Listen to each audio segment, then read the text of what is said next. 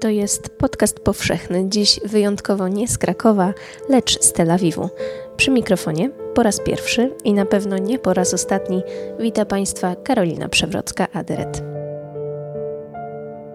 Za nami siedemdziesiąta piąta rocznica wyzwolenia niemieckiego nazistowskiego obozu koncentracyjnego i zagłady Auschwitz, związane z nią emocje na linii Polska-Izrael oraz pytania o historyczną prawdę.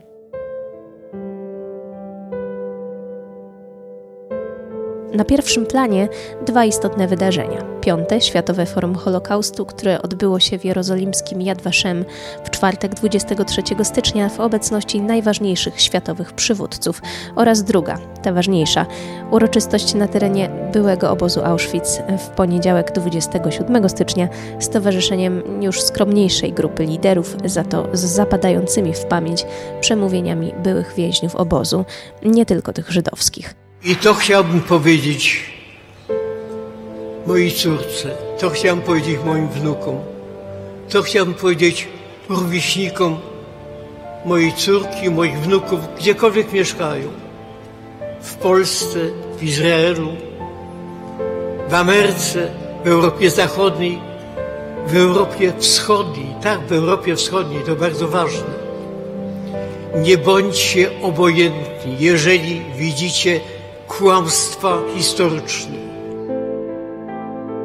W tle polsko-izraelska awantura. Prezydent Duda nie potwierdził swojego przyjazdu do Jerozolimy po tym, gdy okazało się, że nie będzie mógł wygłosić swojego przemówienia obok prezydenta Władimira Putina, który od dłuższego czasu przedstawia publicznie własną wersję historii drugiej wojny światowej. Uwagę mediów przykuła też wielka polityka z Holokaustem w tle. Premier Netanjahu użył rocznicowego argumentu dosłownej walki z Iranem i przyjął Władimira Putina z honorami, licząc na szybkie uwolnienie młodej Izraelki, aresztowanej w Rosji za posiadanie narkotyków. Podcast powszechny. Weź, słuchaj. Przy mikrofonie razem ze mną jest publicysta, reporter historyczny izraelskiego dziennika Haaretz, Ofer Adret. Zbieżność nazwisk nieprzypadkowa. Dzień dobry, boker tov. Dzień dobry, Karolina, boker tov. E- Robiąc dziś rano prasówkę, zauważyłam, że izraelskie media poświęciły bardzo niewiele miejsca uroczystości w Oświęcimiu. Właściwie cała uwaga mediów, nie tylko tych izraelskich, zresztą skupiła się na czwartkowym Forum Holokaustu i wystąpieniach Netanjahu i Putina, no i nieobecności polskiego prezydenta. I to trochę tak, jakby te obawy się potwierdziły i jerozolimskie forum stało się konkurencyjnym wydarzeniem, przykuwającym uwagę świata, a rocznica no, polem do politycznej walki. Czy w tym wszystkim w ogóle znalazło się miejsce na tych, którym ten dzień był dedykowany, czyli na ofiary zagłady? The main ceremony, the world Holocaust Forum in Yad Vashem last Główna ceremonia, Światowe Forum Holokaustu w Yad Vashem w ubiegłym tygodniu, była przede wszystkim politycznym show jednego człowieka. This was the show of Vladimir Putin, the president Władimira Putina, prezydenta Rosji. Yes, unfortunately, seventy-five years after liberation of Auschwitz. The Shoah, the Holocaust tak, niestety. siedemdziesiąt pięć lat po wyzwoleniu Auschwitz, Holokaust staje się czymś więcej niż potrzebą upamiętnienia ofiar i ocalałych. Przestrzenią do dysput politycznych między narodami, partiami politycznymi, prawicą i lewicą, a także, choć trudno w to uwierzyć i przyznać, wewnętrznej walki między grupami Żydów. Więc jeśli pytasz, czy wciąż jest w tym wszystkim miejsce na upamiętnienie, to tak, ale nie na tym poziomie. Wszystko, co będzie uwzględniało polityków, państwa, rządy, nie będzie już w stanie dotknąć istoty cierpienia ocalonych i ofiar. Żeby to zrobić, trzeba by zorganizować prywatne, mniejsze uroczystości. W ubiegłym tygodniu spotkałam się z prezydentem Rivlinem i w rozmowie powiedział mi to, co właściwie później powtórzył też w czasie swoich wystąpień w Jerozolimie i w Oświęcimiu, a mianowicie, że przeszłość należy pozostawić historykom, a od polityków wymagać, by dbali o budowanie przyszłości. No, święte słowa, jednak wydaje się, że w Jerozolimie prezydent się z tego zadania nie wywiązał. Definitely right. Um, tak, rzeczywiście. This week in Oświęcim, prezydent Rivlin and prezydent Duda. W tym tygodniu w Oświęcimiu prezydenci Rivlin i Duda rozmawiali z mediami. And in the case of Rivlin, first of all, he said that Rivlin powiedział, że wielu Polaków było zamieszanych w czasie Holokaustu w zbrodnie nazistów. Skoro mówi, nie pozwólcie politykom mieszać się w historię, a sam jest politykiem, to dlaczego wypowiada słowa, które wprawdzie niosą w sobie prawdę historyczną, ale angażują go jako polityka w historię? To po pierwsze. Ale dużo poważniejszym problemem była ceremonia w ubiegłym tygodniu w Yad Vashem,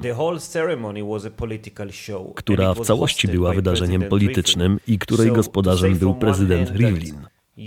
A więc jeśli mówisz z jednej strony, że nie chcesz, by politycy zajmowali się historią, a z drugiej strony zapraszasz do wygłoszenia głównych przemów Putina i innych polityków, to znaczy, że sam mieszasz politykę i historię z zagładą.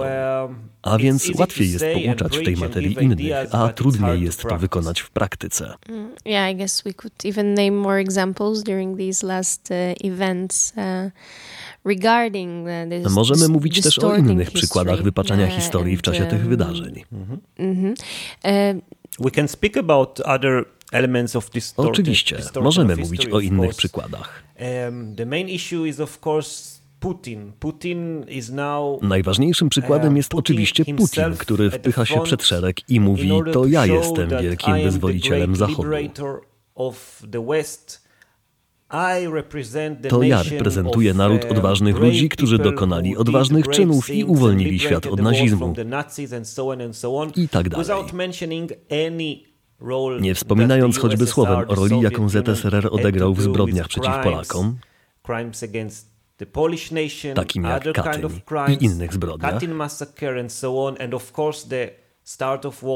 oraz oczywiście też w rozpoczęciu drugiej wojny światowej i pakcie Ribbentrop-Mołotow. Te wszystkie rzeczy nie wybrzmiały w Yad Vashem, ani trochę. To czysty przykład tego, jak politykom nadano prawo do wypaczania historii. To jest dokładnie zaprzeczenie tego, co powiedział Rivlin, a stało się rzeczywistością. No właśnie, pytanie, czy to w ogóle jest możliwe, też zostawić historię historykom i odebrać politykom mandat do manipulowania nią? W idealnym świecie odpowiedź byłaby oczywiście pozytywna, ale żyjemy w świecie daleko odbiegającym od ideału. Problem polega na tym, że politycy są znani z korzystania ze wszystkiego, co wpada im w ręce, do używania tego tak, by służyło ich własnym celom. A historia to potężna broń. I oczywiście, że Putin użyje historii i Netanjahu też jej użyje dla swojej własnej korzyści. Na przykład w przypadku Iranu, Netanjahu przez cały czas mówi o zagrożeniu kolejnym Holokaustem. Grozi wyborcom, że jeśli na niego nie zagłosują, będą się musieli zmierzyć z kolejnym Hitlerem z Iranu. To czysty przykład używania historii do aktualnych politycznych celów. Co my, opinia publiczna, możemy zrobić, to stawiać temu opór.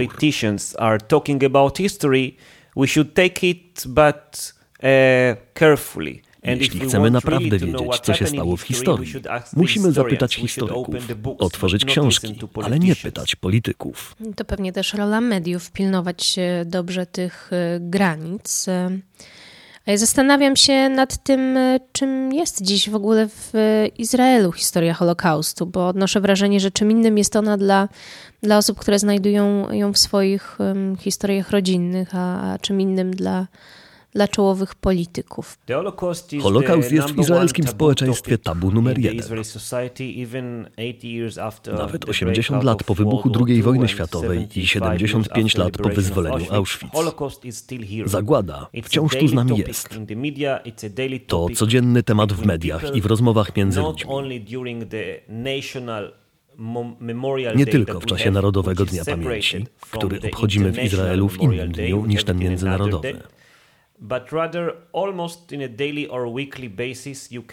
Codziennie można tu przeczytać jakieś wiadomości, artykuły w tym temacie, dyskusje, ludzkie historie. Ma to związek z faktem, że wciąż około dwieście tysięcy, dwieście tysięcy ocalałych żyje w Izraelu. Oni sami żyją tymi historiami każdego dnia i śnią o nich każdej nocy. Dopóki są z nami, ich historie będą tu słyszane. Holokaust też żyje, bo wciąż dosłownie czujemy tu egzystencjalne zagrożenie. Tym razem, w czym rację ma Netanjahu? Nie ze strony nazistów czy Europy, lecz krajów arabskich, Iranu.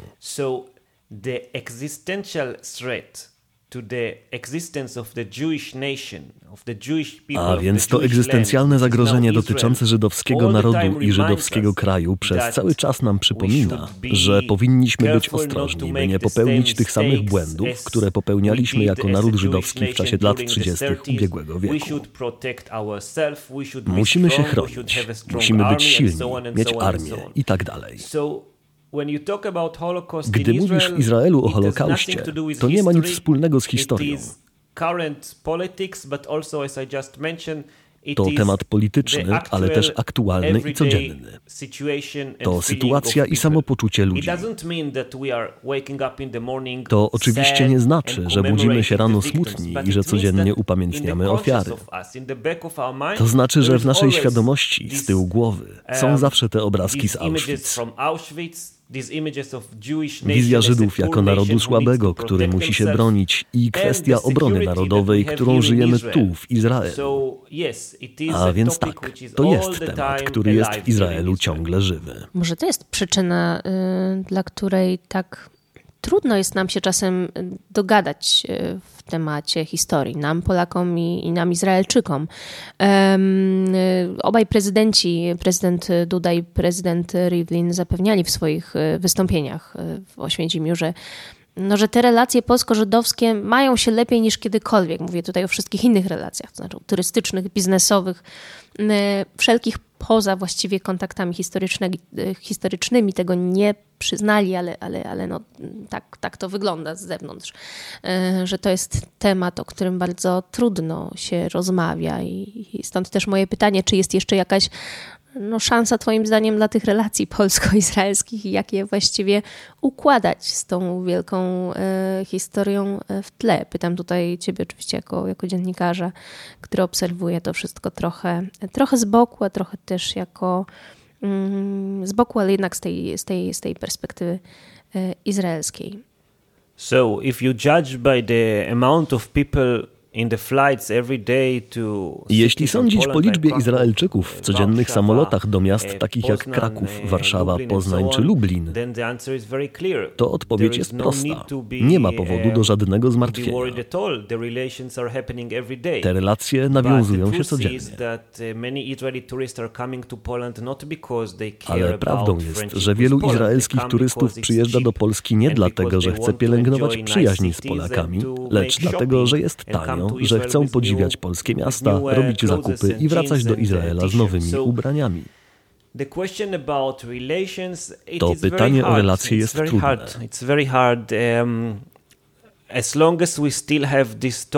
Tak długo, jak wciąż pojawiają się pytania o Holokaust i drugą wojnę światową, problem pozostaje nierozwiązany. A pozostanie taki, bo ten temat jest tak bardzo skomplikowany, więc zawsze będzie obecny. Czy możemy tworzyć te relacje z innymi ludźmi z Polski i Izraela? Oczywiście, że tak. Mamy przyjaciół, mamy pary, czy nawet małżeństwa polsko-izraelskie, takie jak nasze. I to nie jest żaden problem na osobistej płaszczyźnie. Natomiast czy możemy te dobre relacje przeszczepić na narodową płaszczyznę? To inny temat. I myślę, że musimy zaczekać, aż minie więcej czasu i rozmowa będzie łatwiejsza. Na razie dalej robimy zakupy, ale też odwiedzamy Auschwitz. Słuchamy historii polskich sprawiedliwych, jak rodzina Ulmów, ale i sami przypominamy historię Jedwabnego. Te historie powinny żyć obok siebie.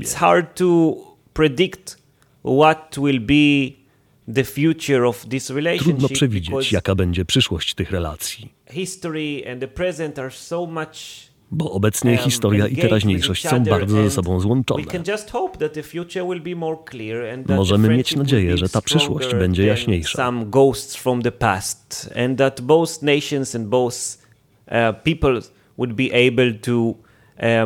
I że oba narody będą mogły patrzeć na przyszłość oczami teraźniejszości i powiedzieć: OK, były trudne czasy, zarówno dla narodu żydowskiego, jak i polskiego. Niektóre działania, które zostały podjęte w Polsce w stosunku do Żydów, były okrutne. Inne postawy były wręcz anielskie. Trzeba pozwolić przeszłości być przeszłością i nie zapominać o niej, ale też nie pozwalać jej być tym jedynym parametrem kształtującym nasze życie teraz i w przyszłości. Tym optymistycznym akcentem zakończymy naszą rozmowę, a naszym gościem był Ofer Adret, publicysta, reporter historyczny izraelskiego dziennika Haaretz. A to był podcast powszechny z Tel Awiwu. Nasz pierwszy, ale na pewno nie ostatni. Do usłyszenia. Weź, słuchaj, czyli podcast powszechny. Wykorzystano fragment nagrania przemówienia Mariana Turskiego z kanału YouTube Miejsca Pamięci i Muzeum Auschwitz-Birkenau. Muzyka Aleksander Nakarada i Sasha Ende, Film Music kropka io.